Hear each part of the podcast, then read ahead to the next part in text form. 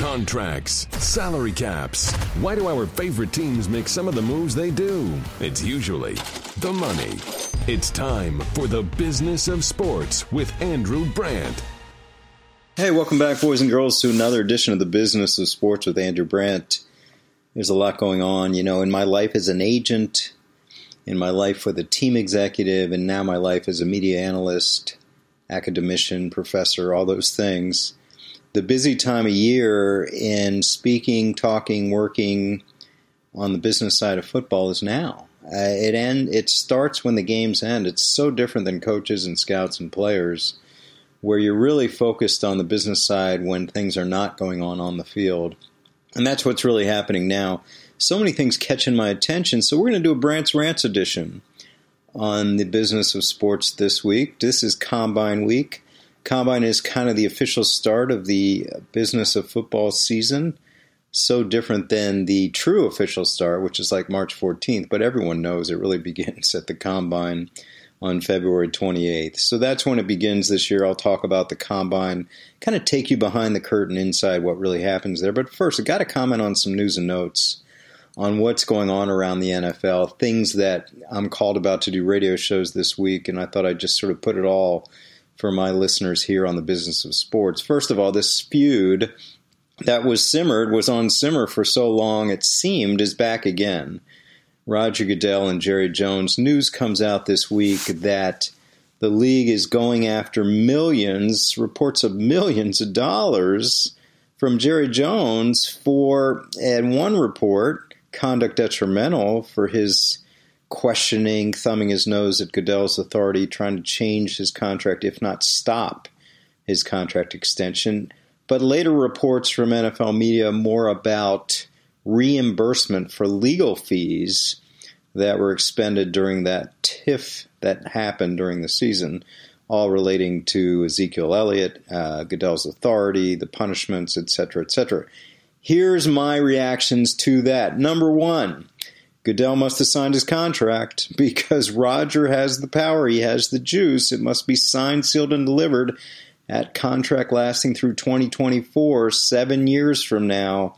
It's signed. That's my first reaction. Second reaction don't think this is all about Roger. I can't understand how everyone continues to point to Roger Goodell when it comes to discipline.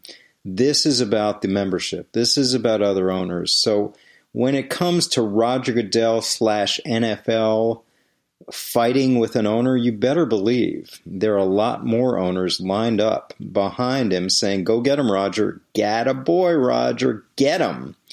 Because nothing upsets ownership more when they see someone step out of line in a way that they think they're being disadvantaged. And if you remember the brouhaha with Jerry Jones, it was Arthur Blank, it was John Mara, and others kind of, you know, you could tell by their reaction, like, we're just trying to get him in line here because we agreed on this to Goodell, remember, months ago, and then Jones changed his mind after the Elliott decision. So you best believe this is not all about Roger. This is about the other owners behind him. Third reaction to this who the hell are these lawyers? Millions of dollars in legal fees? That brouhaha, as I called it, that skirmish between Jones and Goodell and the other owners, didn't seem to last long, maybe a few weeks. And we're talking millions of legal fees spent by the league in addition to their own attorneys on this. It just seems like, what are they charging? $100,000 an hour? And what is going on? So that's my reaction to the legal fees. Uh, there'll be a hearing next week. Jerry Jones will have his day in court with Roger Goodell or his designee, more likely some designated. Just like player hearings, it all goes through the commissioner when it comes to discipline, and that power is exerted once again. So when we talk about commissioner power, we're not just talking about the players. We are talking about the owners. He has slapped down Robert Kraft, Tom Benson, and now, of course, Jerry Jones, not once, but it looks like twice, getting back some money. And as I keep saying, the other owners are certainly behind him on this. We'll see where that goes. Other bit of news. Let's see. A guy named Blake Bortles got a contract extension. This was, I believe, the other night. And media reaction was like, wow, 54 million or whatever it was over three years. And of course, you always have to look closer at these deals, which I'll talk about more later in this podcast. and you sort of see, well, it's 26.5 million guaranteed. Well, he was supposed to make 19 this year. They already exercised the option. 19 was locked in. So look a little closer at this deal. It's a deal for seven and a half million dollars. Seven and a half million dollars is really what this deal is, not 54 million. because he was already going to make 19. The guarantee, which is the only thing that matters, is 26.5. So it's seven and a half million. In other words, Blake Bortles, to me, is betting with this deal that he can't get $7.5 million next year. Are you kidding me? I look at this deal and I'm thinking, where's the rest of it? This is a win win for the Jacksonville Jaguars. They've got a $7.5 million risk on their most important player, most important position, and it's an offset guarantee. So if they get out of it next year, they get out of it he's going to sign somewhere for close to seven and a half or six and a half million dollars. That's not going to be an issue. This is a no-brainer, and I worry about deals like this because if Bortles plays well, this is a problem. He is. It's a lopsided deal. In fact, here's the question I ask about the Blake Bortles contract: Why in God's green earth did Blake Bortles do this deal? Because if he didn't, he plays for $19 million and he's a free agent. And he gets at least, I don't know, 15 million at the minimum guaranteed next year. Instead of this ridiculous seven and a half guarantee that can, they can get out of. I don't get the deal from the Bortles side. I think people were even commenting this was a great deal for Bortles. It's a horrible deal for Bortles. Horrible. It's it's a deal saying I don't think I can make seven and a half million next year uh, I think they're going to cut me and I want to get a little security. So I don't understand it. Uh, that's my reaction to the Bortles deal. Next thing Pizza Hut, Papa John's. The news comes this week that Papa John's is bowing out of their sponsorship, their association, their partnership with the NFL. Well, no surprise here because you remember during these social protests, players kneeling for the anthem, that got the ire of Papa John's CEO Schnatter and of course, it just sort of came out that a guy we just talked about, Jerry Jones, has a bunch of Papa John's franchises. He and this Schnatter are close. Jones is criticizing the protests after kneeling with them for that one week. He firmly shifted to the other side, wanted to get back to football, stick to sports, all that stuff. So you had politics involved in this, and then you saw Papa John's make their noise and talk about reduced earnings based on the kneeling and all that BS. Anyway, they're out. Guess who's in? Pizza Hut right away. And according to Sports Business Journal, they're not only in, but they're in for more years than Papa John's and a higher price per annum of Papa John's. Win win for the NFL. I can't comment on the pizza. I'm not a big pizza eater. But they get they replace a disgruntled partner with a partner only too happy to jump in for a bigger bigger number. I mean, that's gold. And that comes on the heels of a couple of weeks ago. You remember this thing called Thursday Night Football that people were saying might even go away? Well, Fox comes in after CBS NBC had it for a year at 450 million. Fox comes in for 5 years, I don't know, maybe 6 years for 600 plus million a year. So, NFL replaces two partners with one for more years and more money. Ditto with the pizza deal. Replaces one partner with another for more years and more money. This is a win win. The NFL, despite declining ratings, continues to have these salad days. The metrics are pointing north. They are printing money. And tough news for the NFL in decline crowd. Here's what I think is the case unless we see something spike negatively beyond expectations. I am not seeing any correlation any correlation between declining NFL ratings, and maybe it was down 9 10% last year, and revenue. Uh, I mean, maybe if, if ratings were even or going up, they'd make even better deals, but it's hard to believe that. The NFL has such leverage in the marketplace because whatever you want to say about the ratings, they're the best show in town on television. There's nothing close. I mean, the Pro Bowl, which is a glorified scrimmage, ridiculous game, outrates the NBA All Star game, where you have LeBron, Kevin Durant, Steph Curry, Carmelo Anthony, the name James Harden, Russ Westbrook, the list goes on and on, doing their best dunks and showboating. It out, it's outrated by this NFL Pro Bowl. I mean, NFL ratings on a Sunday afternoon beat the World Series. On an average Sunday afternoon, they beat the NBA Finals. The power of the NFL, even if NBA ratings keep going up and NFL keeps going down, they're not going to get close. They're not close. So again, I look at this Pizza Hut Papa John's deal. I look at Fox replacing CBS NBC on Thursday Night Football, and I come back to my constant point we are in salad days of the NFL, despite ratings problems, despite social protests, despite Ezekiel Elliott, Ray Rice, Tom Brady deflated footballs, despite concussions, despite the violence. I don't have the reason. I just think that, you know, I lived in Europe. You know, about age five, it seems like these kids are mainlined with soccer. It seems like here with with American football, it's just amazing. Anyway, that's the rating story. Uh, the other story is the cuts.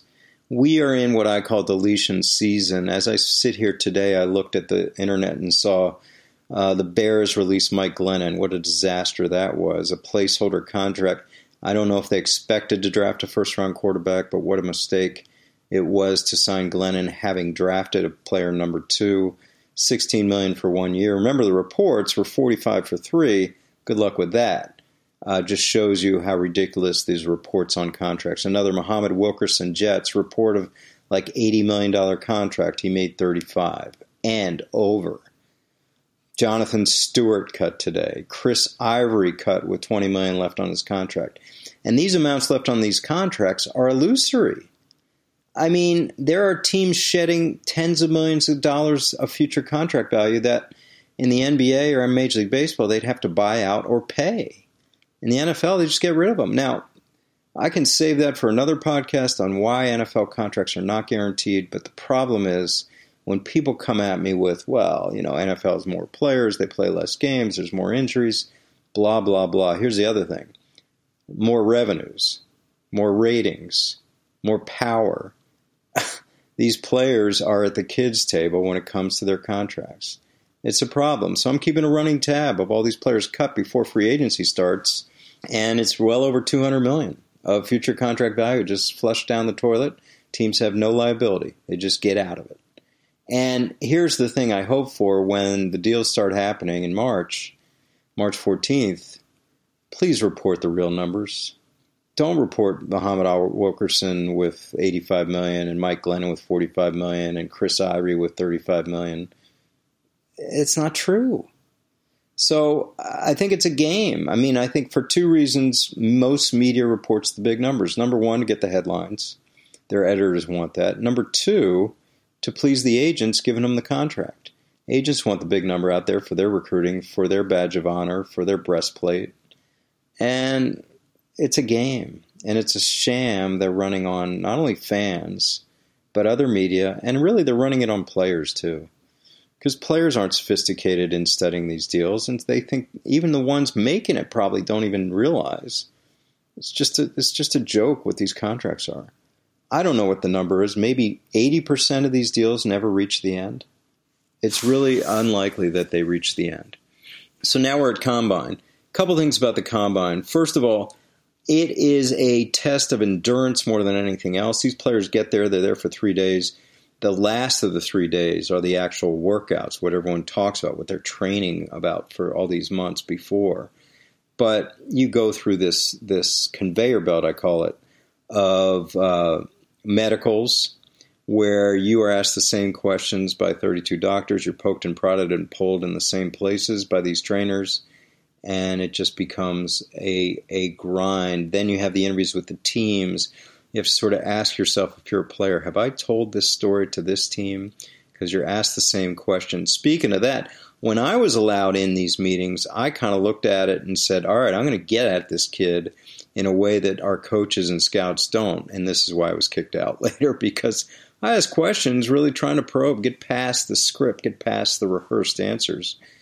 Uh, such as, here's one I talked about, right about. Uh, I would ask a kid, what do you do when you get up? Uh, go to class. What do you do before you go to class? Brush my teeth. What do you do before you brush your teeth? Uh, wash my face. What do you do before you wash your face? And by this time, the kid's looking at me funny. The coaches are looking at me funny. But here was my point I was trying to find that kid who I found the two most important predictors of success are self motivation and self discipline.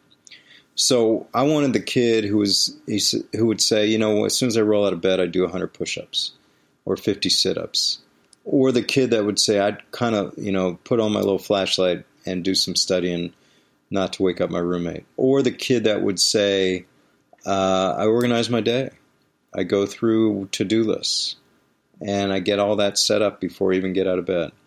So that show, that would show me self motivation, self discipline, self care, uh, and those I thought those were good predictors. We did find a couple players through that that I thought uh, really showed out with those kind of answers and had good careers. One is a guy named Aaron Kampman that played for the Packers, fifth round pick out of Iowa, an immediate high character, brought character to the entire D line group as soon as he got there. So those are the kind of things that come out. The other part about the combine, in my 10 years there, I never really saw the workouts. I really was all about the business. You know, I was at the hotel, I'd set up my little corner, uh, and then I'd look over the other corners of the hotel lobby. There were the Broncos, there were the Chargers, there were the Lions. People are doing their business. And you'd meet with agents about your players, you'd meet with agents about wanting extensions about wanting cap renegotiations, about wanting all kinds of things. Um, you know, the tough things where you'd meet with agents that had disgruntled players about their contracts. And I'm like, okay, you got to do it. It's part of your job. You listen, you hear them out. In most cases, you don't want to do anything with their contract. They'll threaten, maybe sit out mini camps, maybe sit out workouts, maybe sit out training camp.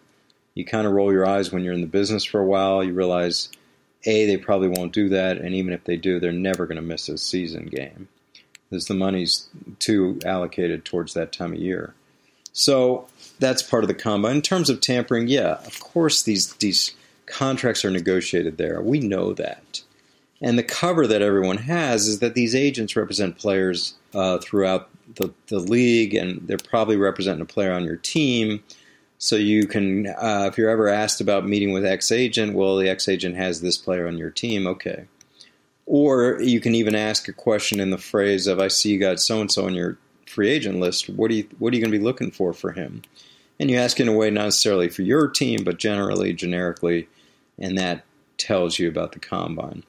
In terms of what the combine people come out come out of it with, you you know, you'll have these super freaks now and then like in my day, a Mario Williams that just moved incredibly for that size, or a tight end Vernon Davis.